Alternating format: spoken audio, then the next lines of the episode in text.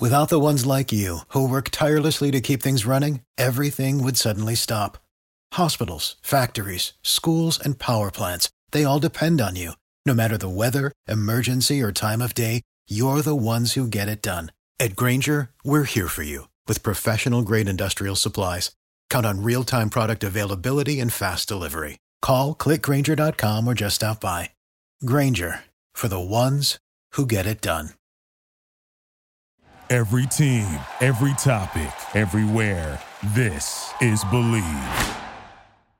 What's up, everybody? Welcome to Millennial Sports Talk. I'm Michelle Margot with my co-host here, Ben Verlander, and um, today's a very exciting day. Ben, do you want to tell them why? It's episode ten. Yeah. Woo! Like, usually people celebrate with one more zero on that, like E P one hundred. Not but us. We're just pumped to get to episode ten, and we want to thank all of our very loyal listeners who have um, – if you've listened to all ten, then you definitely deserve a medal. But if you have just followed us along for a little bit, we certainly appreciate it. Um, and uh, today's episode is going to be on the M L B rule changes that are implemented for the twenty twenty season. Uh, very interesting stuff coming your way. But before we get to that, because it is episode number ten, ten. um, we decided to do something a little different, something kind of fun, where we do a rapid fire, um, five questions each that adds up to ten. Five plus five equals ten. So um, Ben asked me five and I asked him five. Yes. Let's see. So I'm He's like flipping through his papers. I got to find my questions. All right. Are you ready? I don't know. All right. Five questions. Number one, what's your favorite holiday? Oh, my Lanta. Oh, my gosh. Um, I guess That's Christmas. An easy one. Okay, okay. I guess Christmas or Thanksgiving. I like Thanksgiving because you get to say what you're thankful for, but I definitely like the spirit of Christmas. All right. Scale of one to ten, how good of a driver are you? Uh, in my humble opinion, I M H O. I think I'm like, wait, ten being like, you scored one hundred on your driver's test, because guess what I yeah. did when I was sixteen? Scored a hundo on my if driver's you give test. Your, if you give yourself a ten, I'm going to judge you. Okay, let's say nine. But if you ask okay. anyone in my life, they would say otherwise. Okay. Number three, would you rather be able to speak every language in the world or be able to talk to animals? Oh, you said these were rapid fire. Why are these so hard? It's it, very quick. Every animal, does that include like fish? Yeah. Um... You're making these way harder than they need to be. Oh my God. Okay. Animals. Cause that's like way more unique. Great answer. Thanks. Uh, do you like giving presents or getting gifts? Be honest. Wait, hold on. Is there a difference between presents and gifts or? No. Okay. Giving presents um, or getting presents? It depends for who and from who, but I, I am a gift giver for sure. So okay. I like giving them. And what is your greatest on-field or court sports achievement? Um, does it, Did it have to happen on the court or just like in my career? In your career. Okay. I won um, an Emmy Award, got nominated for a couple different ones, but won one um, in twenty eighteen for the twenty seventeen Emmys. And it was for the show that I hosted in San Diego called Padres Point of View. And it was a Comic-Con episode that we did. It was a themed episode and I got to dress up as Wonder Woman and it was so much fun. And um, I that literally am looking at the Emmy as we speak because it means that's so a, much to me. That's a fantastic answer. Thank you. I really, really thoroughly enjoyed um, winning that Emmy. And I don't know, there's something to be said for it. And it's definitely like, you know how people say like when you leave your apartment in a fire, what do you bring? And everyone's like photo albums. But now that it's digital, you're like, I don't know if I bring my photo albums. Right. Um, Emmy probably. I mean, I'm sure I could get it. I'm sure I could get it replaced if I like really had to. Um, just like go to the you know, organization, but, um, yeah, I'm really proud of that thing. So that's a great answer. Thanks, Ben. Um, Congrats. Your turn. Let's go. Um, I'm nervous. Right. I'm nervous. It's, okay. Yours, you're totally like yours are so much better than mine. It's not even funny. So now I'm like, I kind of wish I had gone first. um, number one, your favorite movie. Uh, we'll judge you for your answer. Let's see. Probably Step Brothers or The Other Guys. Step Brothers is a thousand times better than the other guys, but okay. Who's, who's um, answering these questions here? Sorry, I'm just me, or is it you? You're, you're right. You're right. Okay. Uh, number two, your biggest strength as a person. Um. Uh, probably that I can make. I like to make other people laugh, and I like other people to be happy. Um, I like to just make other people happy. That you're a people pleaser. Yeah. Is this why this coworker, colleague, co-hosting works?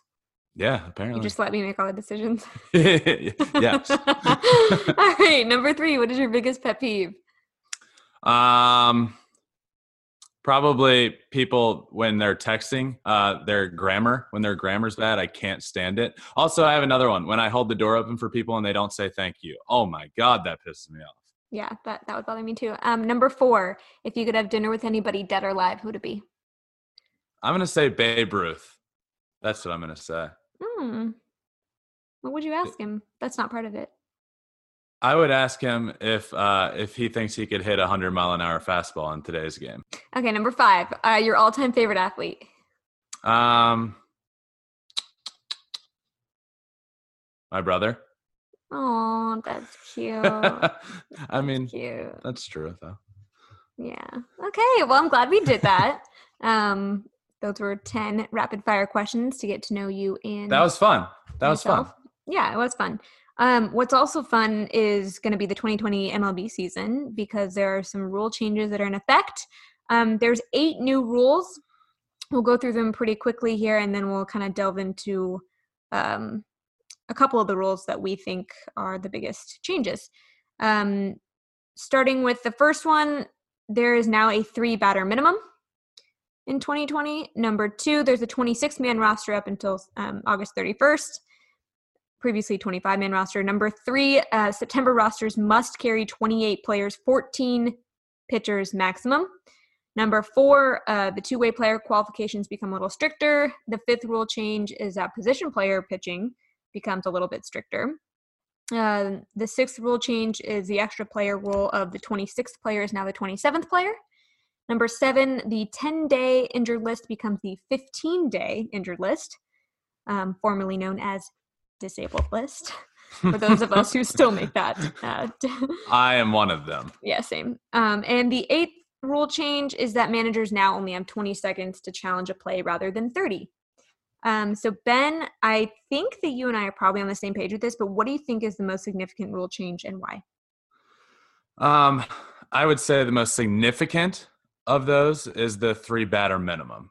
Yeah. So we'll, we'll just kind of go into the specifics of it. So the official baseball rules have been amended to require the starting or any relief pitcher to pitch to a minimum of three batters, including the batter then at bat or any substitute batter until such batters are put out or reach base or until the offensive team is put out, unless the substitute pitcher sustains injury or illness, which in the umpire crew chief's judgment, Uh, incapacitates him from further play as a pitcher. So three batter minimum will become effective in spring training starting uh, on March twelfth.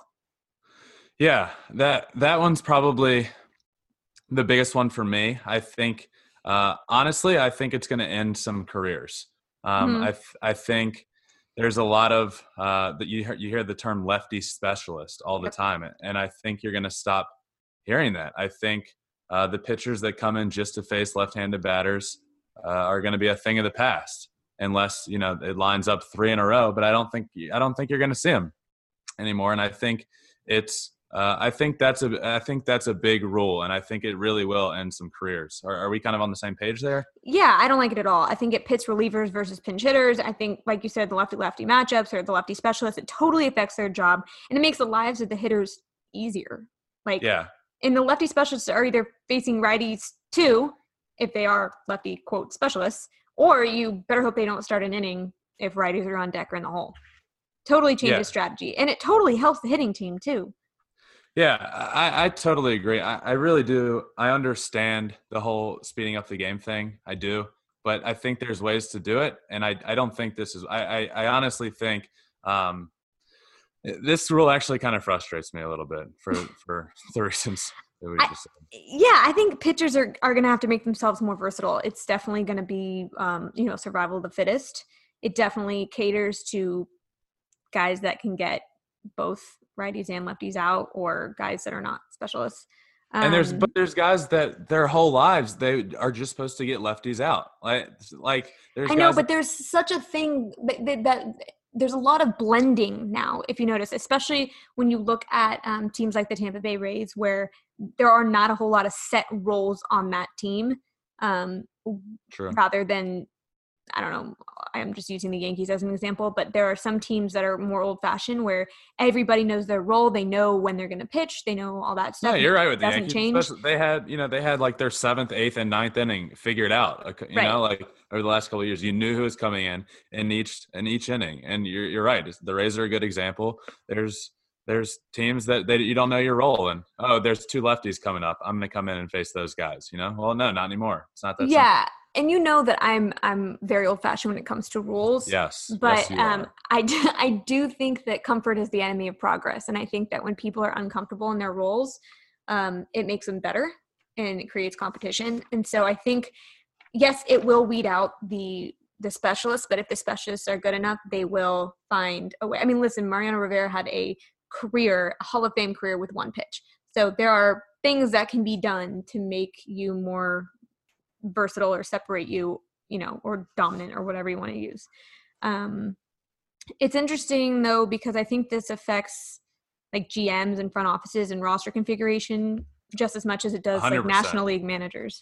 Yeah, it definitely affects roster configuration. You know, there's guys that would be on a team just to come in and, and get out lefties in certain spots of the games. And you can't, you can't really afford that anymore. You know, you can't really – There's no room afford, for it. right, you, there's no room for it. You can't afford to put that guy on your roster because you can't just trot him in out of the bullpen to get one lefty out in, in the ninth inning with runners on base. Here comes, you know, whoever it may be, uh, a big lefty in a lineup, no matter who. And, and you know, it's there's no place for that anymore. Um, but before we continue, this week's uh, episode is brought to you by Manscaped. The Lawnmower three point oh manscaping trimmer is now available for purchase. Its leading cutting-edge ceramic blade is uh, meant to prevent manscaping accidents. So uh, get twenty percent off and free shipping with code B L E A V at manscaped dot com. Yeah, I'll that have to is get on that. twenty percent off and free shipping with code B L E A V. Yeah, Michelle, get on that. Thanks, Ben. Just to kind of gauge how significant that three-batter minimum rule is, how many appearances in the twenty nineteen season do you think that would not have been allowed based on that three batter minimum rule if that had been implemented last year? Hmm. It's a lot. I, you know, I, I was just, it's probably a lot. I, I don't even know where to begin with this number. I think it probably happens multiple times a week with each team, except for mm-hmm. the Astros, because they didn't have a left-handed reliever last year. um, I'm going to say, and this is in, including every team. Yeah. M L B. Is it is it like uh, two hundred? Mm, more. Oh, my God.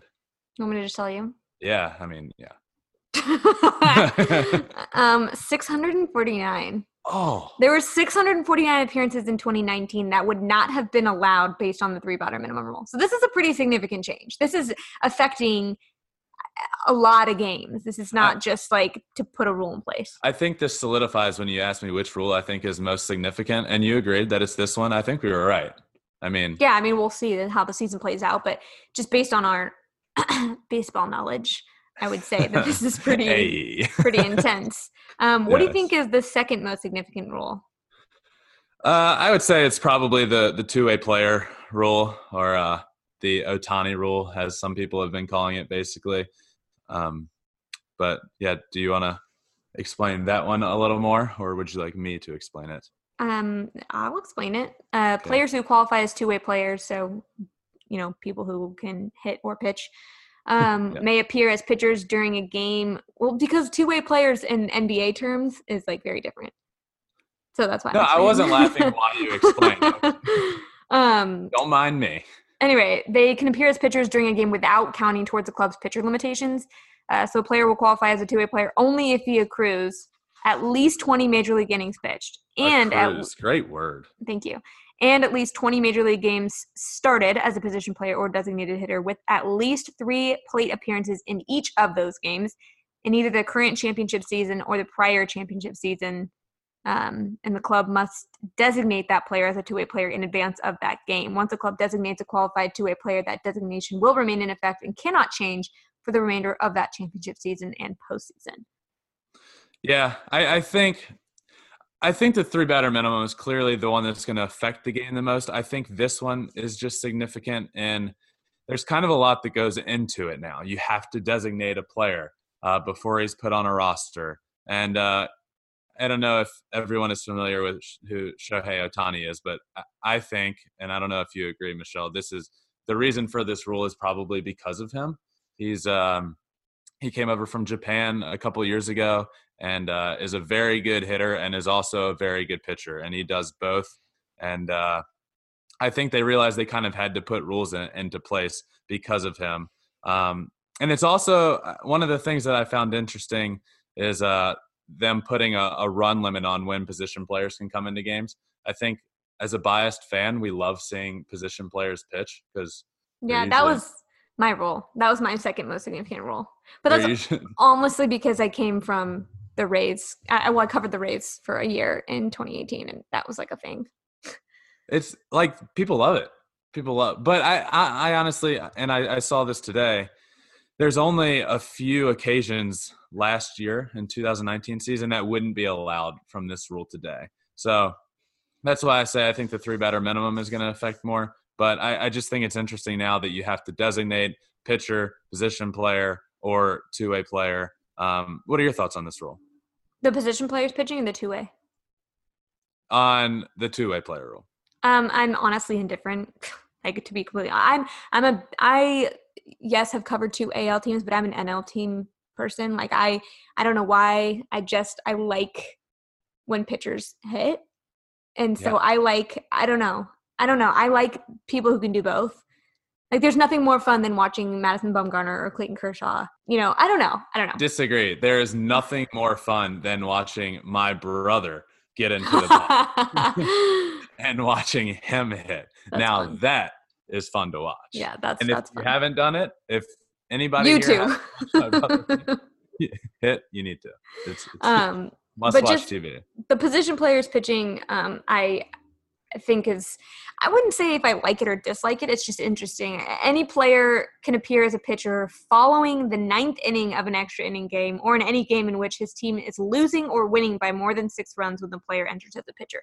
So now there's a lot, um, I guess, less strategy maybe, but um, I think the end-all, be-all is that baseball is a game of adjustments and strategy is going to change accordingly no matter what. So you can say that the strategy is being taken away here, but then you just counter with new strategy. Um, but my question to you is, do you think that these rules are actually going to shorten games and improve the pace of play? So a lot of these rules actually kind of, I wouldn't say bother me, but if I'm going to tune in to watch a baseball game, I'm not like, all right, let's hurry this game up. You know, like I know it's going to take a while. I enjoy watching baseball. I enjoy all the details that go into it. Um, so I think to answer your question, yes, I think it will speed it up a little bit. Do I think it'll speed it up a ton? No. I mean, do you? No, I don't think there's going to be, you know, from the twenty nineteen season to the twenty twenty season, the average game time is going to go from three hours and fifteen minutes or whatever it is to – two hours and twenty. Like, no, I don't think it's going to happen right. like that overnight. But I do think that the more changes that are implemented, the more it's going to happen. But then, of course, like I said, the counter strategy, like the, the counter strategy is, is going to potentially take longer. You just don't know how things are going to play out until it happens. Um, like they did the mound visit rule. And to be honest, I have not done my research to see how much that's changed anything. It does. I mean, like, I don't think it does. I think they gave him too many mound visits. Right. I mean, you gave him too many. Like, no know, one's scared th- of that rule. No, nobody's scared of it. There's what – I mean, yeah, one hundred percent. The, if you're going to make these rules to make the game go faster, abide by them. You know? Yeah. Like, yeah. One, of, one of the rules you mentioned that they think will help speed it up, um, which is a coach has to challenge. Now, it's twenty seconds instead of thirty, right? Mm-hmm. Yep. They don't enforce that rule. That you yeah, can see well, the coach. You can see the coach in the dugout holding up his hand to the umpire, and the umpire doesn't play until the coach says, "Go on," or "Yeah, we're going to challenge this." Yeah, it's not uh, like yeah. There's no. I wish you guys could see the hand motions that I'm doing that Michelle can see because I'm really into. But you know the hand motions I'm talking about. Yeah, are the you coach, Italian? the coach either holds up his hand or puts his hand over his ears, like, yeah, let's challenge this. But yeah. they always like they always act like there's earmuffs and they're taking the earmuffs on or off. You know what I'm saying? Like, they spread their fingers and put it over their ears, but there's nothing actually there. Uh, the goat of the week this week. I'm going to give you the honors because you are so good at explaining. Wow, the goat thank you. Of the week. Th- thank you, Michelle. Um, for this week, I am going into a sport that we haven't touched on, and that is NASCAR. And the goat of the week for uh, this week is Ryan Newman. And I don't know if you guys were watching the Daytona five hundred this past weekend, but um, Ryan Newman got into a really, really bad accident. And, uh, you know, he he flipped over and hit, hit a wall, and then another driver hit him, and he was um, – it was the last lap of the race. And the race uh, came to an end, and the rescue squad came out onto the track, and it was just really, really bad to watch. Um, and the sad – there was no updates about him. Nothing. So we were left in the dark for a long time.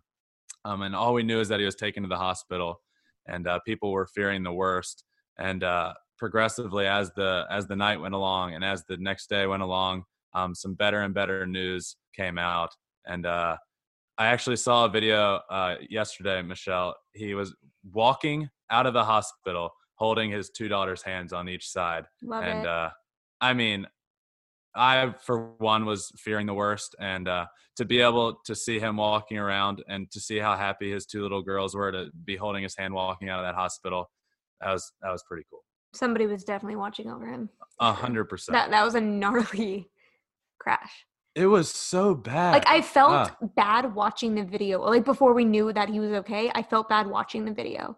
Like, I felt yeah. guilty or like shame. Like, why yeah, am I watching one hundred percent. It? Yeah, one hundred percent. And they like weren't talking about it. I, I agree. I like, it was like felt guilty even watching it. I was like, this guy could be dead right now, and yeah. we're watching a video of it happening. Ugh. But, but the positive note is that he's doing great. He's doing great. Um, and and he's okay. Released from the hospital. And walking, released from the hospital, and to see the smile on his two little girls' face, it was pretty cool. Awesome. Well, I'm glad that we got to end on that note. Uh, that's it from Millennial Sports Talk, Ep ten. No big deal. For Ben Verlander, I'm Michelle Margot. Yep. Make sure you download or subscribe every week. Thank you so much for joining us.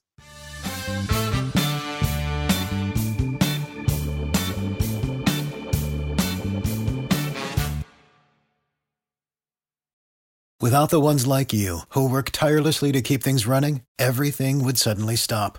Hospitals, factories, schools, and power plants, they all depend on you. No matter the weather, emergency, or time of day, you're the ones who get it done. At Grainger, we're here for you with professional-grade industrial supplies. Count on real-time product availability and fast delivery. Call, click grainger dot com or just stop by. Grainger, for the ones who get it done. You know when you're listening to a true crime story that has an unbelievable plot twist that makes you stop in your tracks? That's what our podcast, People Are the Worst, brings you with each episode. I'm Rachel. And I'm Rebecca. We're identical twins who love true crime cases that make you say, didn't see that coming, and we hate the people responsible for them. Listen to People Are the Worst now on Apple, Spotify, or wherever you get your podcasts.